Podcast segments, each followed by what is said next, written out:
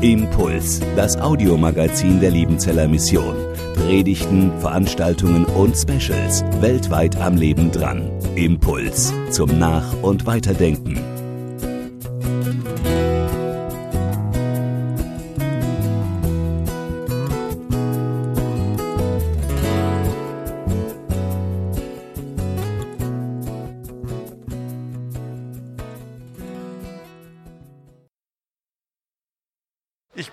Sie ganz herzlich, ich freue mich, dass Sie da sind. Thema Reden ist Silber, Schweigen ist Gift. Es geht darum, wie wir mit Konflikten umgehen. Und äh, ich gehe mal davon aus, dass Sie das aus reiner Langeweile besuchen, dass Sie alle überhaupt nichts mit Konflikten zu tun haben und dass Sie wie ich natürlich immer mit allen Menschen in Ihrem Umfeld in allem einig sind und so weiter. Nein, Spaß. Schön, dass Sie da sind. Ähm, ich muss am Anfang, ich sage mal, was bekennen. Ich bin selber jemand, der diesen Vortrag oder dieses Thema eigentlich sozusagen täglich braucht. Ich bin ganz schlechter Streiter. Also die Szene, dass ich irgendwie sauer bin und irgendwie mir eine Laus über die Leber gelaufen ist und ich auch alle wissen lasse, dass ich schlechte Stimmung habe, aber wenn dann meine Frau mich auf der Bettkante sitzen sieht mit einem langen Gesicht und sie sagt, Uli, was ist denn los, kann ich so überzeugend nichts sagen, dass sie genau weiß, okay, äh, kannst jetzt aufhören, das bringt jetzt auch nichts mehr. Also ich gehöre auch zu den Menschen, die ein enorm hohes Harmoniebedürfnis haben, wo der Stresspegel sofort steigt, wenn es irgendwelche Auseinandersetzungen gibt. Und ähm, ich sage mal, in gewisser Weise gehöre ich zu denen, die das auch ein bisschen lernen mussten und auch vielleicht ein bisschen gelernt haben, denn ich bin ja nun mal von Beruf in der Beratungspsychologie, da macht man ja auch Moderation und Mediation in Konfliktgesprächen, da hat man dann natürlich auch Unternehmen, wo der Betriebsrat gleichzeitig 13 Gerichtsverfahren gegen, den, gegen die äh, Gesellschafter äh, am Laufen hat und solche Sachen. Also ich habe viel mit Konflikten zu tun in der Paarberatung. Die meisten Paare, die zu mir in die Praxis kommen, kommen nicht mit dem Auftrag, Herr Giesekus, uns geht so gut, können Sie mal sehen, dass das alles seine Ordnung hat, sondern oft sind natürlich auch heftige und auch sehr schmerzhafte Konflikte im Hintergrund. Und eine der Erfahrungen, die ich immer mache, ist, dass die Konflikte die dann tatsächlich, ich sag mal, richtig schlecht werden, die, die auch verletzend und auch Menschen auch, auch schaden, dass das oft Konflikte sind, die dadurch entstanden sind, dass man Konflikte vermieden hat. Also am Anfang des Problemkonfliktes steht meistens die Konfliktvermeidung. Und das ist natürlich in christlichen Kreisen auch nicht anders. Ich weiß nicht, wie Sie uns so wahrnehmen, aber ich habe den Eindruck, dass so die christliche Kultur nicht ganz so streitfreudig ist wie zum Beispiel die Jünger, von denen wir in der Bibel lesen oder so. Und sie gerieten aneinander, wer der Größte unter ihnen sei. Das machen wir natürlich auch, aber wir machen das ganz still, heimlich und leise und unterm Teppich. Also wir werden ja nicht offen sagen, dass ich denke, hey, ich bin der Coolste von euch oder so. Ne? Ich kann übrigens am besten predigen oder wie auch immer, egal. Das gibt, läuft so unterschwellig ab. Und ich möchte Sie einladen heute Morgen, heute Mittag eigentlich mehr, auch einfach mal äh, vielleicht jetzt nicht nur einen Fachvortrag des Psychologieprofessors zu hören, sondern vielleicht so ein bisschen mal an sich auch zu gucken, was stimmt dabei für mich und was kann ich da schon ganz gut, wo merke ich, wow, cool, ähm, das mache ich ja eigentlich schon und wo merke ich, da gibt es noch Entwicklungspotenzial. Und wie ich Ihnen gerade gesagt habe, bei mir selbst gibt es da durchaus Entwicklungspotenzial. Ähm, ich muss sagen, als äh, vierfacher Vater und inzwischen siebeneinhalbfacher Großvater äh, bin ich froh, dass so die Pubertätszeit von den vier Kindern rum ist, ähm, weil das fand ich schon sehr stressig. Also wenn man so ins Zimmer kommt und das Lachen verstummt automatisch in dem Moment, wo ich zur Tür reinkomme und man dann fragt, was machst du denn für ein Gesicht und wie aus der Pistole die Antwort geschossen kommt, wenn ich Gesichter machen könnte, hättest du ein anderes. Also, ähm, ja, so, oder? Also haben Sie, haben Sie Teenager? Wer von Ihnen hat Teenager zu Hause? Ich weiß, warum Sie hier sind heute. Nein, ähm, aber natürlich Teenager oder Ehepartner unterscheiden sich ja meistens auch nicht so viel. Gut. Ähm, und ich würde gerne beginnen mit einem Bibelvers, der Ihnen mit Sicherheit vertraut ist. Ähm, Vielleicht auch in dieser lutherschen Übersetzung, ich würde jetzt auch natürlich mich nie anmaßen zu sagen, Luther hat es falsch übersetzt, aber er hat es so übersetzt und ich würde jetzt mal sagen, das ist halt die Übersetzung aus der Perspektive eines Mannes des 16. Jahrhunderts und Gott der Herr sprach, es ist nicht gut, dass der Mensch allein sei, ich will ihm eine Gehilfin machen, die um ihn sei. Natürlich ähm, muss man sich die Situation vorstellen, Gott sah, was er gemacht hatte und siehe, es war gut, es war gut, es war gut, es war gut und sah alles, was er machte und es war sehr gut. Und dann guckt er plötzlich vor dem Sündenfall, ne, vor dem Sündenfall nochmal ein zweites Mal hin und sagt, ähm, es ist nicht gut. Plötzlich ist etwas doch noch nicht gut in dieser sonst so sehr guten, geschaffenen Welt. Und was nicht gut ist, ist, der Mensch hat noch keine Beziehung. Der ist noch alleine. Der ist auf sich alleine angewiesen. Und das ist nicht gut. Da fehlt noch was. Und jetzt kann man sagen, Gott muss nachbessern und äh, spricht, Gott der Herr spricht, es ist nicht gut, dass der Mensch allein sei. Ja, und jetzt können wir uns diese Begriffe angucken. Ich bin ja kein Theologe, aber ich habe ja viele Theologen, Kollegen und Freunde und manche von denen, alle von denen können gut Hebräisch und manchmal kann man ja auch was nachgucken. Was Luther mit Gehilfin übersetzt, ist das Wort Ezer. Haben Sie oben gesehen? Da gibt es Eben Ezer, das heißt ein Gebäude. Das ist nicht, Eben Ezer ist nicht der Gedenkstein der Putzfrau, der Helferin, der Gehilfin. Es ist nicht mal der Gedenkstein der Diakonissen, auch wenn die das vielleicht äh, oft sind, solche hilfsfreudigen Menschen. Sondern Ezer heißt eigentlich Rettung. Dieses Wort Ezer kommt sonst im Alten Testament nur vor in dem Kontext, dass entweder Gott selbst spricht, ich will dir, dem Volk Israel, eine Hilfe, ein Ezer sein, ich will dir die erlösende Rettung sein, oder in einem oder zwei anderen Kontexten, wo ein, eine Armee von Feinden zerrieben wird, droht unterzugehen und sie einen befreundeten König um Ezer bitten, dann wird es übersetzt mit Beistand. Also Ezer ist nicht Schuhe putzen, Koffer packen, äh, Bett machen, bügeln, oder jemandem einen Gefallen tun. Natürlich gehört das manchmal auch dazu, sondern wir reden hier von Erlösung, von Errettung. Alleinsein ist ein Zustand, in dem wir vergehen. Den halten wir nicht aus.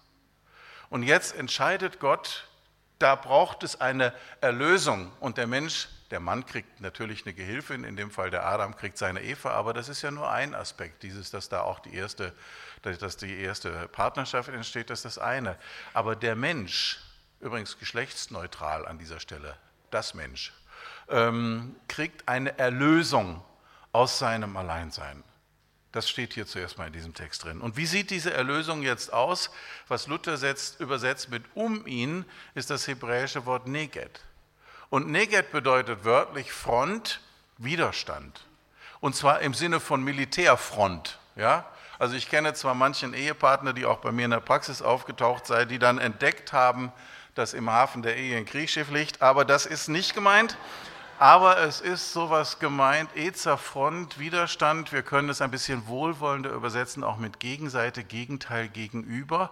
Und wenn Luther sagt, um ihn sei, dann meint er natürlich, ähm, hat er schon eben das, das konkrete Bild, was da passiert. Da kriegt der Adam seine Eva und die sind sicher auch umeinander aber das steht da nicht. Was da steht, steht Neget. Ich schaffe dir ein Gegenüber, einen Widerstand, ein Gegenteil, ein Gegenüber. Die Erlösung aus der Einsamkeit des Menschen liegt also nicht daran, dass ich jemanden kriege, der mir den Rücken frei hält, sondern die Erlösung aus dieser Einsamkeit liegt darin, dass ich jemanden kriege, der sich mir in den Weg stellt.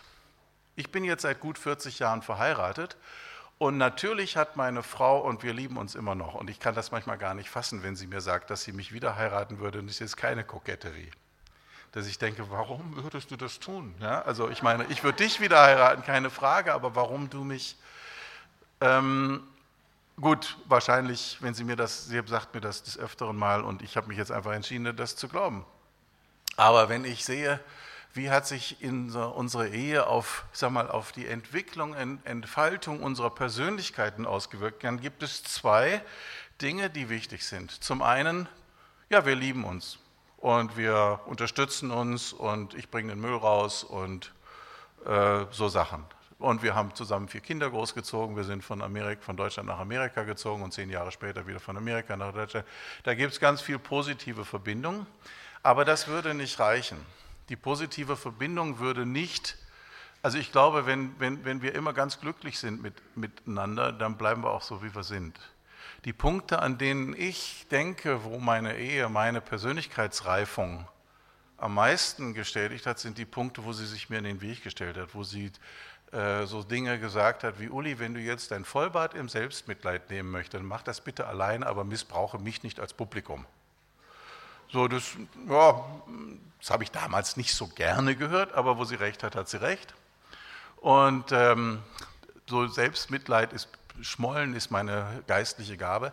Ähm, äh, und, und so Selbstmitleid, das ist schon, schon so ein Thema auch. Und dann jemand zu haben, der dann eben nicht sagt, ja, du Armer, du tust mir auch leid, bist das zweite von sechs Kindern in einem sehr wohlhabenden Elternhaus aufgewachsen mit allem, was man sich wünschen kann. Und du hast es wirklich schwer. Sondern dass sie sagt, ähm, äh, komm mal von dir weg, ja, du bist, du bist nicht der Schöpfer, du bist nur ein Werkzeug, nimm dich mal nicht so ernst. Das sind so Punkte, vielleicht kennen Sie das auch in Ihrem Leben, dass Sie gemerkt haben, es gibt Menschen, die ich wirklich lieb habe und die mir was bedeuten und die mir wichtig sind und denen tue ich weh. Den werde ich nicht gerecht. Übrigens auch bei meinen Kindern, denke ich, die Punkte, wo sie mich am meisten erzogen haben, und Kindererziehung gilt ja immer in beiden Richtungen, die Punkte, in denen sie mich am meisten erzogen haben, ist, wenn ich in den Spiegel geguckt habe und gemerkt habe, Du wolltest nie so sein in dieser Beziehung oder jener Beziehung. Du wolltest nie so sein wie dein Vater, dass die Arbeit immer wichtiger war als die Familie. Scheinbar.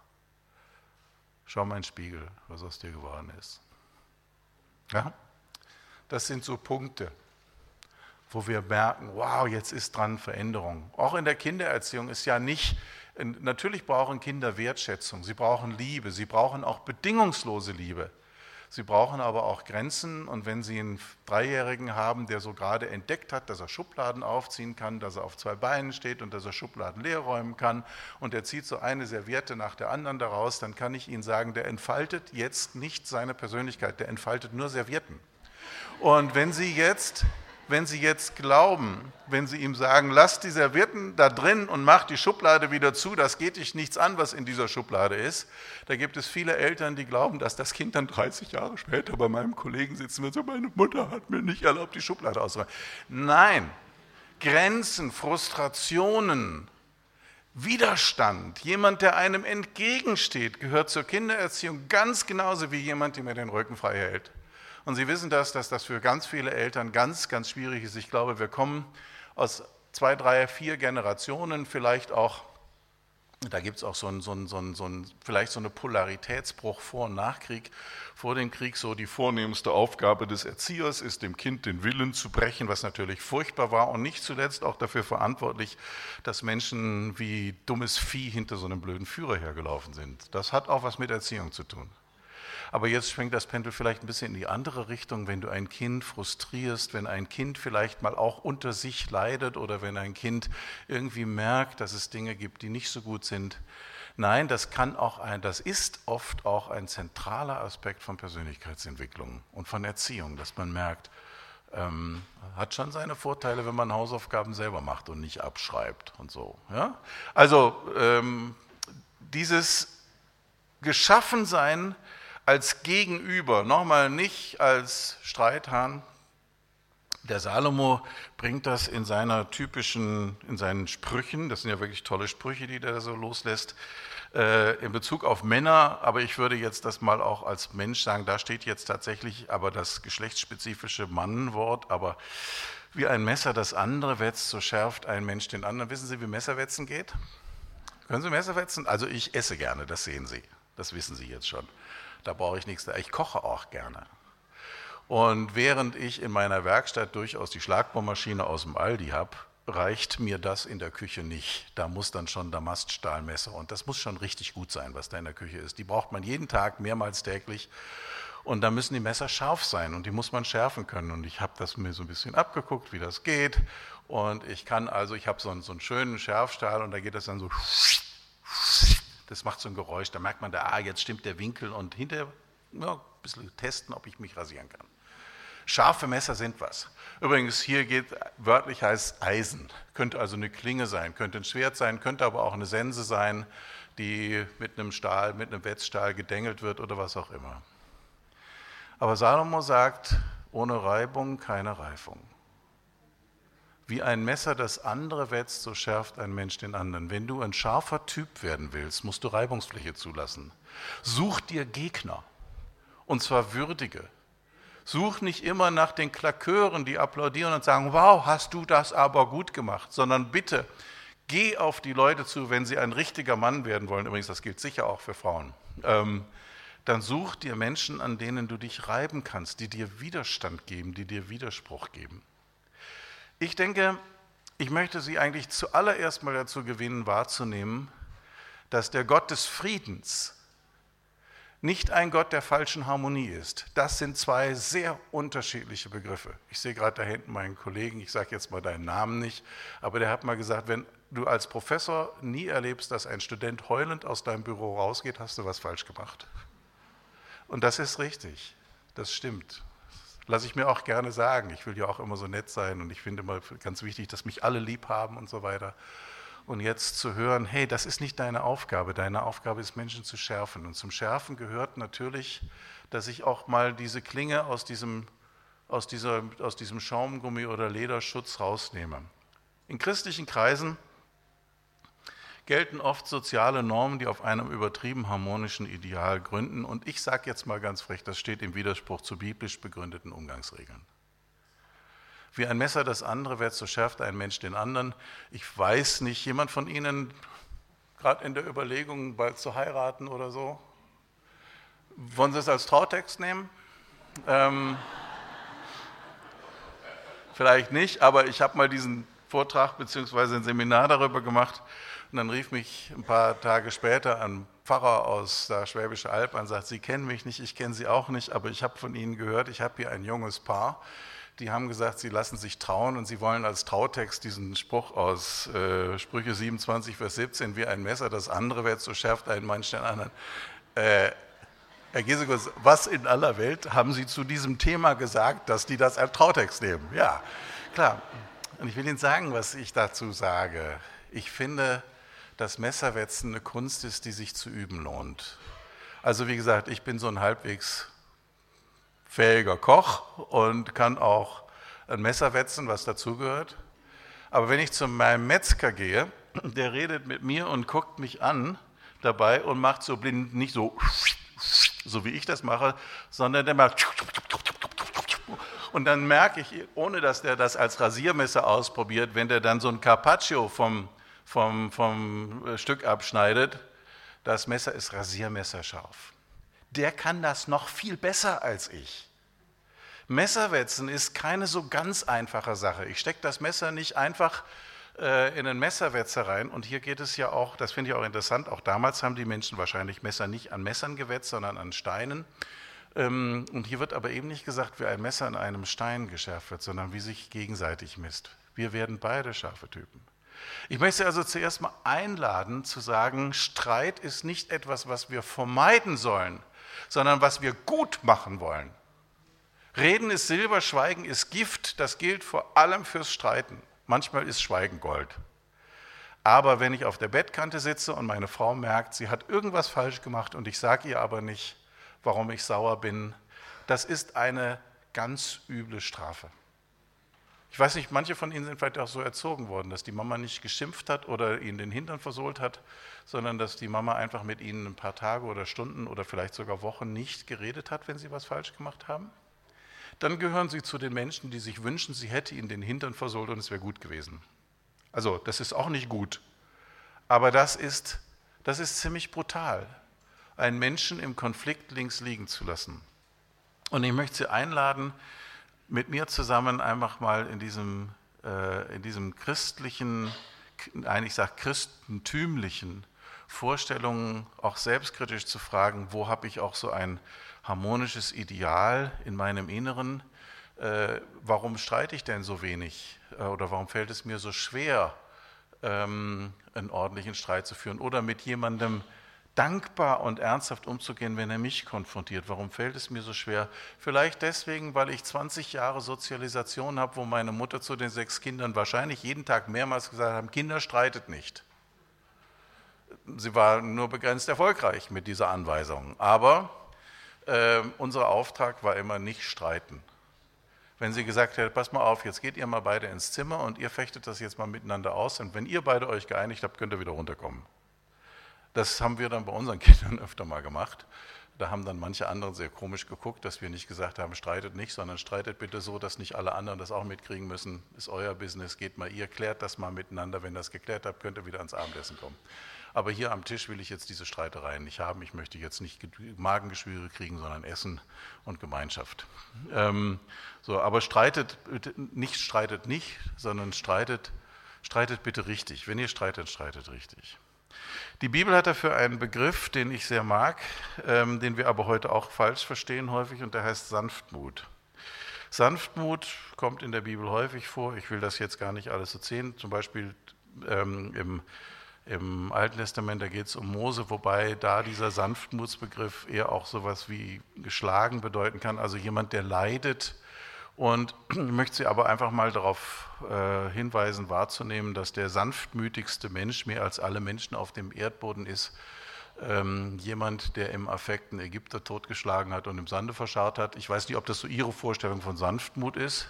Ähm, äh, der Kontext, in dem das steht, ist natürlich, dass Mose ähm, für seine Schwester äh, bittet, die mit Aaron zusammen sich darüber aufgeregt hat, dass er eine schwarze Frau hat und äh, dass er mit Gott einen guten Kontakt hat und sie nicht so und dann machen sie sich, ähm, da ärgern sie sich darüber und Gott sagt dann Miriam, wenn du dich darüber mokierst, dass der Mose die Zippora, also eine Eritreerin, eine Kuschitin, geheiratet hat, dann, äh, ja, dann mache ich dich mal weiß. Ich finde Gottes Humor auch großartig. Dann macht er sie weiß wie so ein Kamenbär, also wie eine Totgeburt steht da. Ähm, und äh, also das wird mir ja auch gefallen, wenn alle Leute, die sich über dunkelhäutige Menschen erheben, wenn die mal so weiß wären wie so ein Kamenbär, so richtig kreidebleich. Und wenn Gott sagen würde, ich will dir mal zeigen, wie das ist, wie sich das anfühlt, wenn man ausgegrenzt wird. Ähm, und ich mache dich jetzt mal zu dem, was du und so. Aber egal, das ist eigentlich gar nicht mein Thema. Aber an der Stelle bittet Mose Gott um Barmherzigkeit für Miriam. Und da heißt er, war der sanftmütigste Mensch. Also der Mensch, der Affektkiller, der jemanden mal eben totschlagen kann, leidet eben. Das heißt auch mit Übersetzungen wie geplagt oder demütig oder bescheiden. Und ähm, natürlich begegnet uns im Neuen Testament dieses Wort Sanftmut ganz genauso zum Beispiel auch in den Seligpreisungen, glückselig die Sanftmütigen, denn sie werden das Land ererben und ich verstehe das so, dass dieses eigentlich die einzige Seligpreisung ist, die jetzt sich nicht im, im Jenseits erfüllt. Äh, ihre ist das Reich der Himmel, die Armen im Geist oder die Trauenden, sie werden getröstet werden, sondern dass hier das Land ererben äh, durchaus auch wirtschaftlicher Erfolg ist, also ähm, erfolgreich im Leben sein.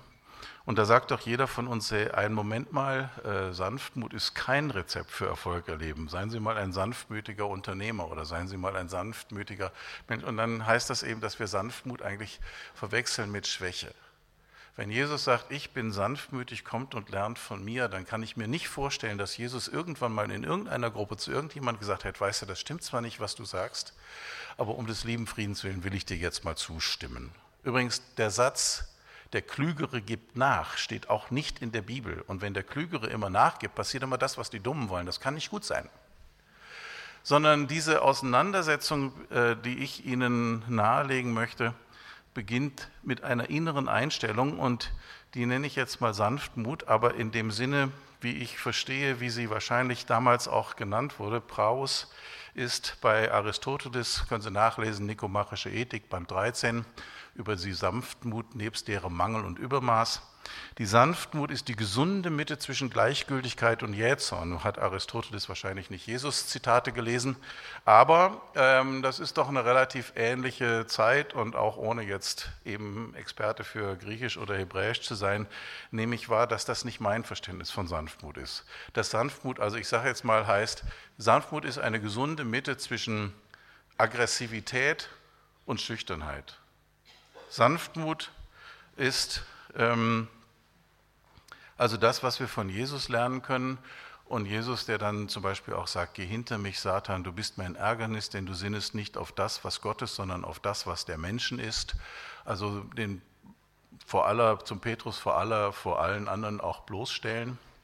Meine sehr geschätzte Kollegin Miham Kim, die aus Korea ist und äh, äh, asiatische Sozialisation auch in sich hat, hat gesagt, als sie diesen Vers in der Bibel gelesen hat, dass Petrus, so dass Jesus Petrus die Maske runterreißt, da hat sie mit ihrer asiatischen Sozialisation war sie so sauer auf Jesus, dass sie sagt, da habe ich drei Wochen lang nicht Bibel gelesen. Ja? Ähm, weil einfach äh, das eine Schärfe ist oder äh, zu den Jüngern sagt er, wie lange soll ich euch noch ertragen? Also ich würde Ihnen jetzt auch nicht vorschlagen, im Streit mit Ihrem Ehepartner ähm, äh, zu sagen, du Satan oder ähm, wie lange muss ich dich noch ertragen? Wie lange müssen wir noch verheiratet sein? Ähm, das ist jetzt nicht, was ich Ihnen sagen will, aber ich will Ihnen deutlich machen, dass wenn Jesus sagt, kommt und lernet von mir, denn ich bin sanftmütig und von Herzen demütig, Matthäus 11, ähm, dass dann äh, dieses glückselig die Sanftmütigen, denn sie werden das Land ererben. Sicherlich nicht heißt glückselig die Schwachen und die, die immer klein beigeben und die, die immer aus ihrem Herzen eine Mördergrube machen und die, die jeden Konflikt unter den Teppich kehren, sondern dass wenn Jesus sich als Vorbild für Sanftmut darstellt, dass das dann was anderes ist. Übrigens auch im Mittelalter was anderes war. Wir haben Könige, die wurden den Beinamen der Sanftmütige getauft. Ludwig der Sanftmütige, Friedrich der Sanftmütige. Das waren verhandlungsstarke Leute. Wir würden heute sagen, die Sozialkompetenten. Wenn es der Frau Merkel gelingt, äh, in einem Gespräch zwischen, der, zwischen Russland und Ukraine Frieden zu stiften, dann würden wir ihr dann den Beinamen gegeben haben, Merkel die Sanftmütige. Weil Sanftmut ohne Waffengewalt Stärke zeigen. Sanftmut ist immer die Tugend der Starken, damals gewesen.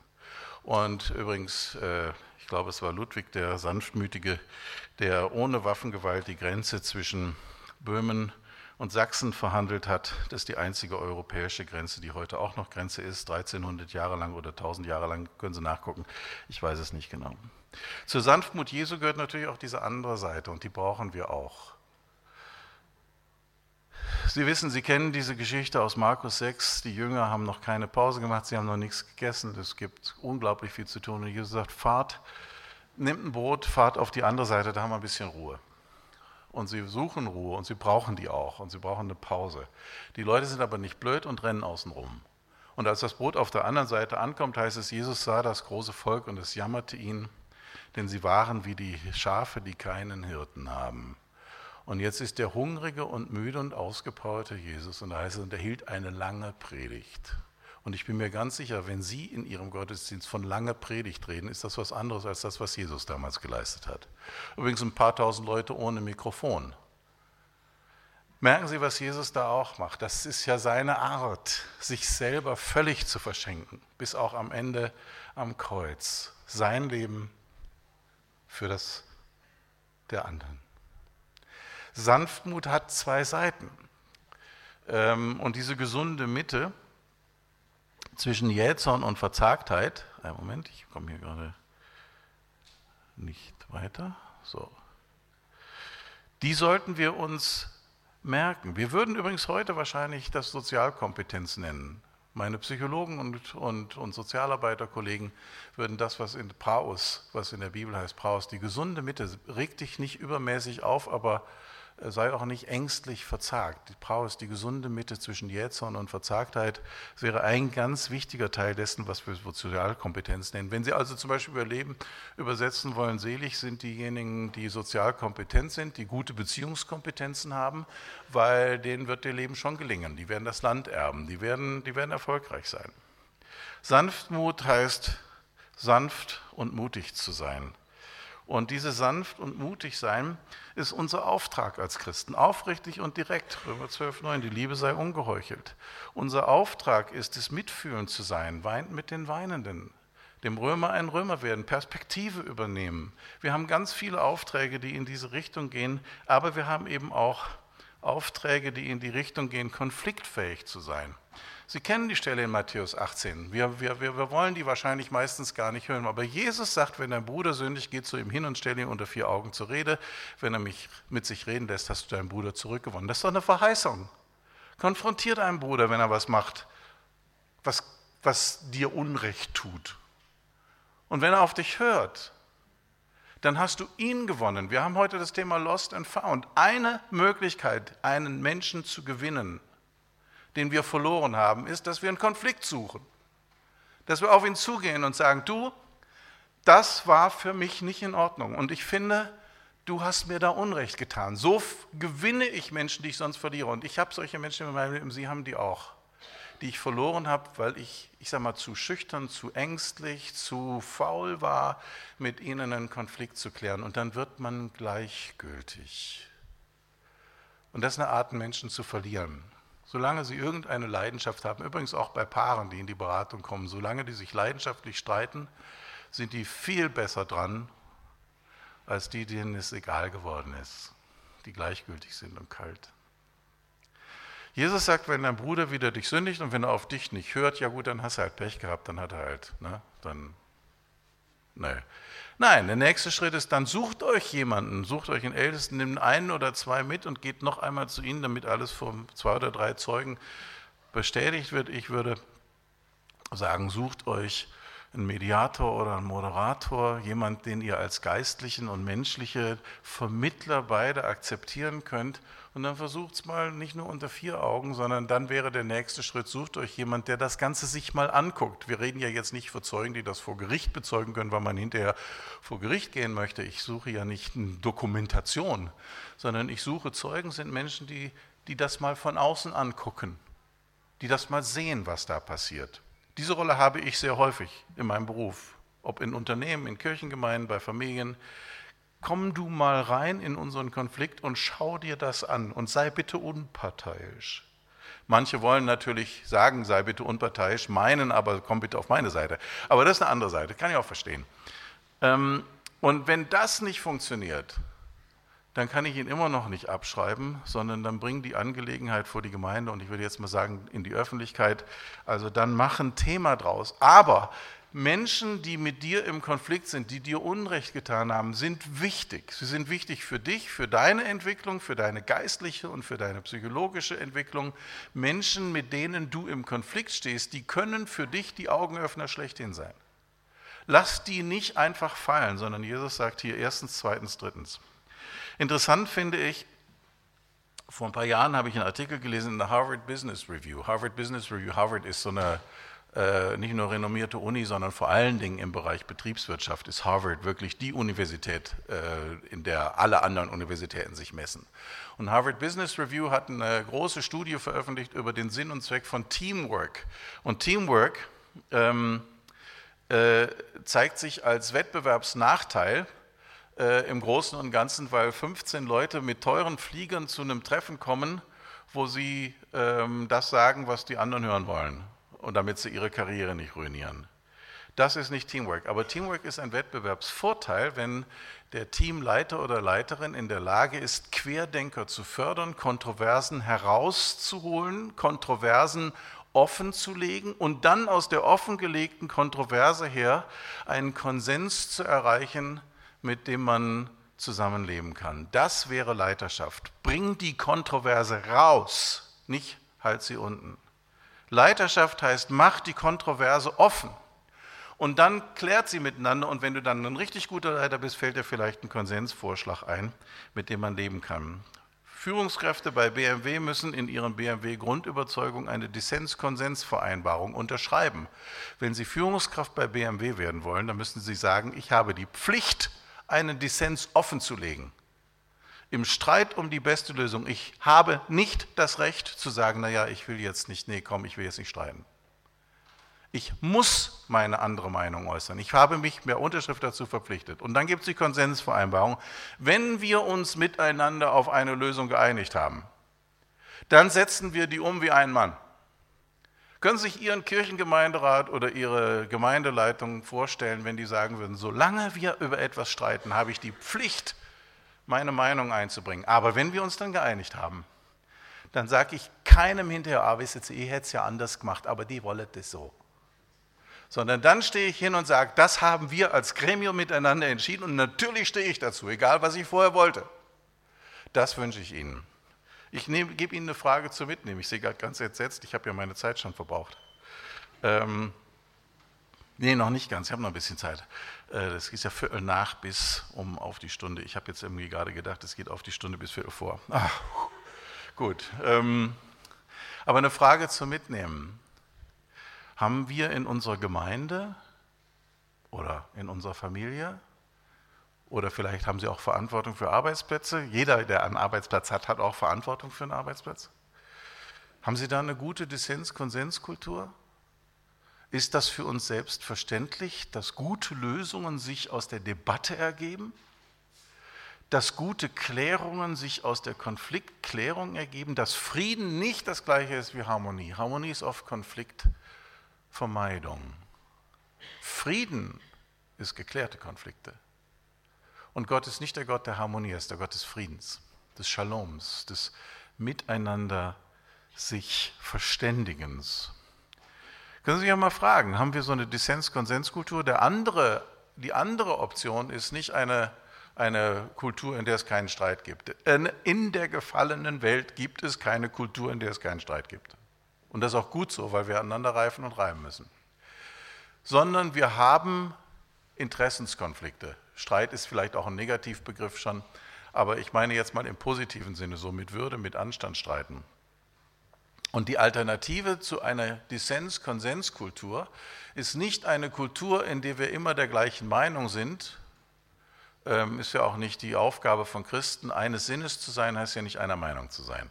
Ähm, äh, und die Alternative ist eine hintenrum Rede-Jammerkultur. Übrigens, ich arbeite relativ viel auch mit Lehrerkolleginnen.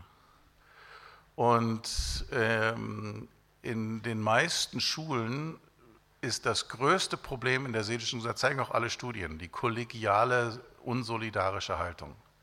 Also der Burnout bei Lehrern ist eine Epidemie. Und der Grund ist nicht Schüler. Das ist die Aufgabe von Lehrern. Das machen die übrigens auch gerne und das machen die auch gut. Übrigens auch schwierige Schüler sind für die meisten Lehrer kein echtes Problem, weil sie sagen, das ist ja meine Herausforderung, deswegen habe ich ja Pädagogik studiert. Schwierige Eltern sind schon mehr ein Problem, weil wenn ich dem Kind zum Beispiel eine Grenze setze und dann kommt am nächsten Tag die Helikoptermama angeflogen und äh, sagt, nee, ich verklag sie oder sowas, das ist schon ätzend, weil ich mache ja was, was das Kind braucht und jetzt merke ich, okay, wir ziehen da nicht am gleichen Strang Eltern sabotieren eigentlich die schulische Erziehung und dann eher und so. Das ist ein echter Faktor. Aber wenn Sie die Untersuchungen zur Lehrergesundheit, übrigens hier in Freiburg an der Uni gibt es da sozusagen den globalen Papst zum Thema Lehrergesundheit, ähm, Professor Bauer, wenn man die Untersuchungen ansieht, ist der stärkste Faktor, des Burnouts bei Lehrern, und das ist ja erheblich, Durchschnitts, äh, also Durchschnittsalter äh, ist bei 55 bis 57. Wenn ein Unternehmen seine Mitarbeiter alle mit 55 bis 57 im Durchschnitt in den Ruhestand schicken müssten, wäre das Unternehmen pleite. Alle Mitbewerber wären vor. Also die Schulen haben hier ein echtes Problem und der Hauptfaktor ist die Stimmung in, in Lehrerkollegen. Es gibt extrem gute Lehrerkolleginnen. Also bitte nicht falsch verstehen, nicht alle sind so. Aber in vielen Lehrerkollegen steht eine ausgesprochen starke hintenherum Jammerkultur, man konfrontiert sich nicht gegenseitig. Kommen wir noch ein paar Minuten zu dem Thema so ganz konkret. Ja? Also dann am Ende, ähm, so was sind denn so Ihre Tipps, Herr Giesekus? Ja, ist immer schwierig, weil Tipps sind ja auch immer so so Rezepte, die ja dann immer doch meistens nur in einer bestimmten Situation funktionieren. Also hier haben wir so einen schönen Streit, ich gehe für immer, weil du nie zuhörst, ist recht und bring bitte den Müll runter und das Bier mit. Ähm, so sollte es nicht sein. Auch hier darf ich nochmal einen Bibeltext zitieren von dem schlauen Salomo. Wer antwortet, bevor zugehört hat, zeigt seinen Unverstand und wird nicht ernst genommen. Ähm, bei Luther klingt es knackiger. Wer antwortet, bevor er gehört hat, dem ist's Torheit und Schande. Finde ich eigentlich cool. Ne? Dem ist's Torheit und Schande. Ähm, der Schlüssel zum guten Streiten ist zuallererst mal das Zuhören. Wie meinst du das? Offensichtlich habe ich dir wehgetan. Erklär mir das. Ich habe es noch nicht verstanden. Es tut mir leid, ich wollte dir nicht wehtun, aber ich habe noch nicht verstanden, was ich hätte anders machen können. Ähm, ich weiß, dass es ganz viele Eltern gibt, die größte Probleme damit haben, ihren Kindern einfach mal zuzuhören, sondern die meinen, sie müssten sie immer gleich, ich sage jetzt mal, erziehen. Aber erziehen heißt ja nicht an ihnen rumziehen, sondern Erziehung heißt ja ihnen etwas vermitteln. Und sie wissen, die ganze Erziehung bringt nichts, weil die Kinder hinterher das machen, was sie machen. Sie machen ihnen alles nach. Wenn sie von ihnen gelernt haben, dass man zuhören kann, ähm, äh, ich weiß nicht, wie es ihnen ging, aber ich denke, die meisten von uns haben wahrscheinlich auch selten erlebt, dass die Eltern gesagt haben, du, ich merke, du bist sehr wütend auf mich und sehr ärgerlich und das hat sicher gute Gründe, ich habe sie noch nicht verstanden. Hilf mir, dass ich das verstehe. Ich will dir nicht wehtun. Ähm, und dann mal wirklich zuhören und wahrscheinlich, also so wie ich jetzt so das im Rückblick erlebe, sind Kinder oft also aus dem Munde von Kindern und Unmündigen tust du eine Wahrheit kund, das passiert auch heute und auch in Familien. Also manchmal sehen Kinder Dinge, die wir nicht wahrhaben wollen, gerade Teenager. Die sind ja deswegen so kurzbockig, weil sie so viel Wahrheit wahrnehmen. Die nehmen ja Dinge wahr, die tatsächlich stimmen. Ja? Wenn ich Gesichter machen könnte, hättest du ein anderes. Ähm, damit sagt sie mir ja, wenn ich etwas verändern würde, würde ich nicht mich verändern, lieber Papa, ich würde dich ändern. Und jetzt müsste ich eigentlich, was ich leider nicht gemacht habe, anstatt mich aufzuregen und zu sagen, was bist du für eine freche Göre, also das Taschengeld für diese Woche kannst du dir mal, ne? Und dann vor deinen Freunden stellst du mich bloß. Meine Güte, was habe ich alles für dich getan? Neun Monate habe ich dich unterm Herzen. Nein, Spaß. Ähm, das können wir machen. Wir können gleich anfangen zu reden.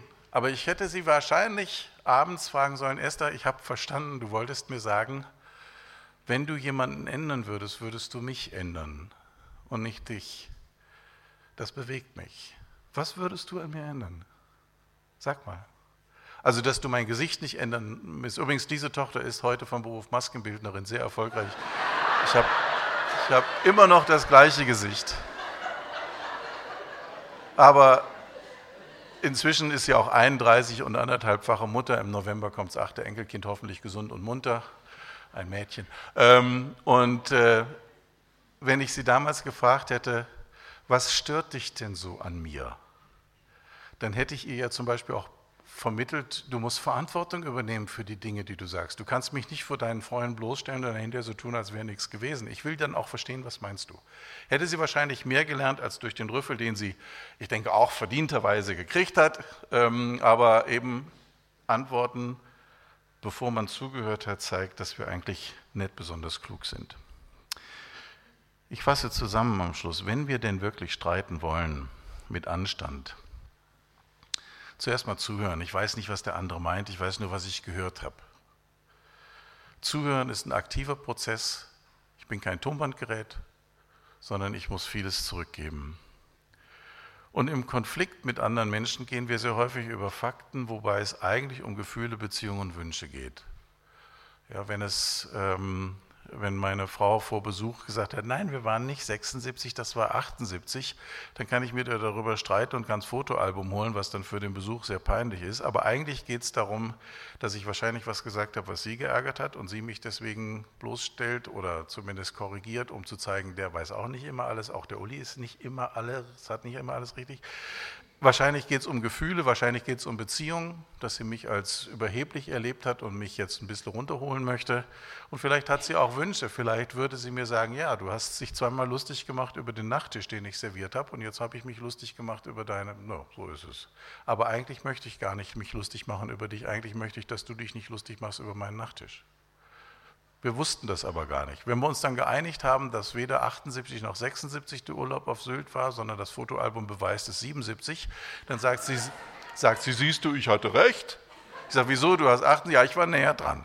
Ähm, das machen wir aber häufig. Sie machen das, ich mache das. Wir streiten uns über Pipifax und reden nie über unsere Wünsche und unsere Bedürfnisse, unsere Gefühle und was wir eigentlich wollen. Und das macht gar keinen Sinn. Da gehen wir dann eine Runde in die andere und dann gewinnt einer den Streit und dann kommt zwei Minuten später der nächste Streit, weil es wieder um die gleichen Themen geht.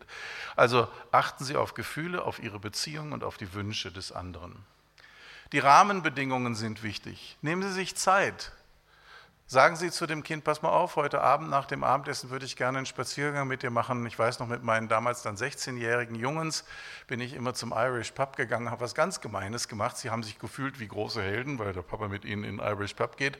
Aber ich habe dann zwei Guinness bestellt und die sind dermaßen bitter, dass ich das genieße und sie merken, wow, ich bin doch nicht erwachsen, das schmeckt mir gar nicht. Oder so. Aber ähm, äh, Erdnüsschen auf den Tisch stellen. Was machen Sie denn, wenn Sie Menschen durch ein Rahmen zeigen wollen. Komm, wir holen uns was zu trinken. Sollen wir einen Tee machen oder einen Fruchtsaft? Der Rahmenbedingung, die Rahmenbedingungen, ich nehme mir Zeit für dich, ich möchte mit dir nicht einfach sagen, du gehst am Samstag nicht auf die Party, sondern lass uns mal darüber sprechen. Und natürlich müssen wir Selbstbeherrschung üben. Sanftmut hat was damit zu tun, dass wir nicht jähzornig und aggressiv sind. Und Selbstbeherrschung ist ein ganz großes Thema, das machen wir im nächsten Herbstmissionsfest. Selbstbeherrschung, dann ist der Saal aber leer.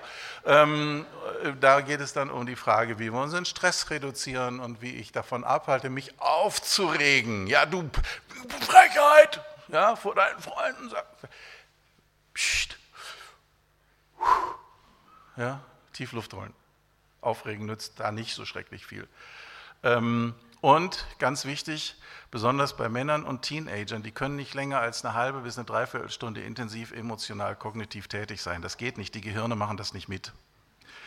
Und deswegen wäre eine ganz wichtige Fähigkeit zu sagen, okay, ich sehe, wir kommen jetzt hier nicht weiter. Lass uns mal einen Punkt machen, ich schlafe eine Nacht drüber, ich rede mit der Mama drüber, du denkst drüber nach und dann reden wir morgen nochmal. Das ist eine ganz zentrale Fähigkeit des Streitens, dass man nicht sich reingräbt in eine Spirale. Und dieses Schluss machen können ist jetzt auch mein Stichwort mit zwei Minuten, da jetzt doch überzogen haben. Ich wünsche Ihnen ein tolles Herbstmissionsfest, super gute Streits. Nicht heute, aber heute Abend vielleicht, morgen in Ihrer Gemeinde, am Arbeitsplatz, bei Kollegen. Und ich wünsche Ihnen, dass der Gott des Friedens Ihnen hilft dabei, wie man sanftmütig ist, also die gesunde Mitte zwischen Jähzorn und Verzagtheit trifft. Vielen Dank fürs Zuhören. Impuls ist eine Produktion der Liebenzeller Mission. Haben Sie Fragen? Würden Sie gerne mehr wissen? Ausführliche Informationen und Kontaktadressen finden Sie im Internet unter www.liebenzell.org. Die Liebenzeller Mission produziert ebenfalls das Fernsehmagazin Weltweit am Leben dran. Informationen zur Sendung und zum Empfang gibt es unter www.weltweit-magazin.de.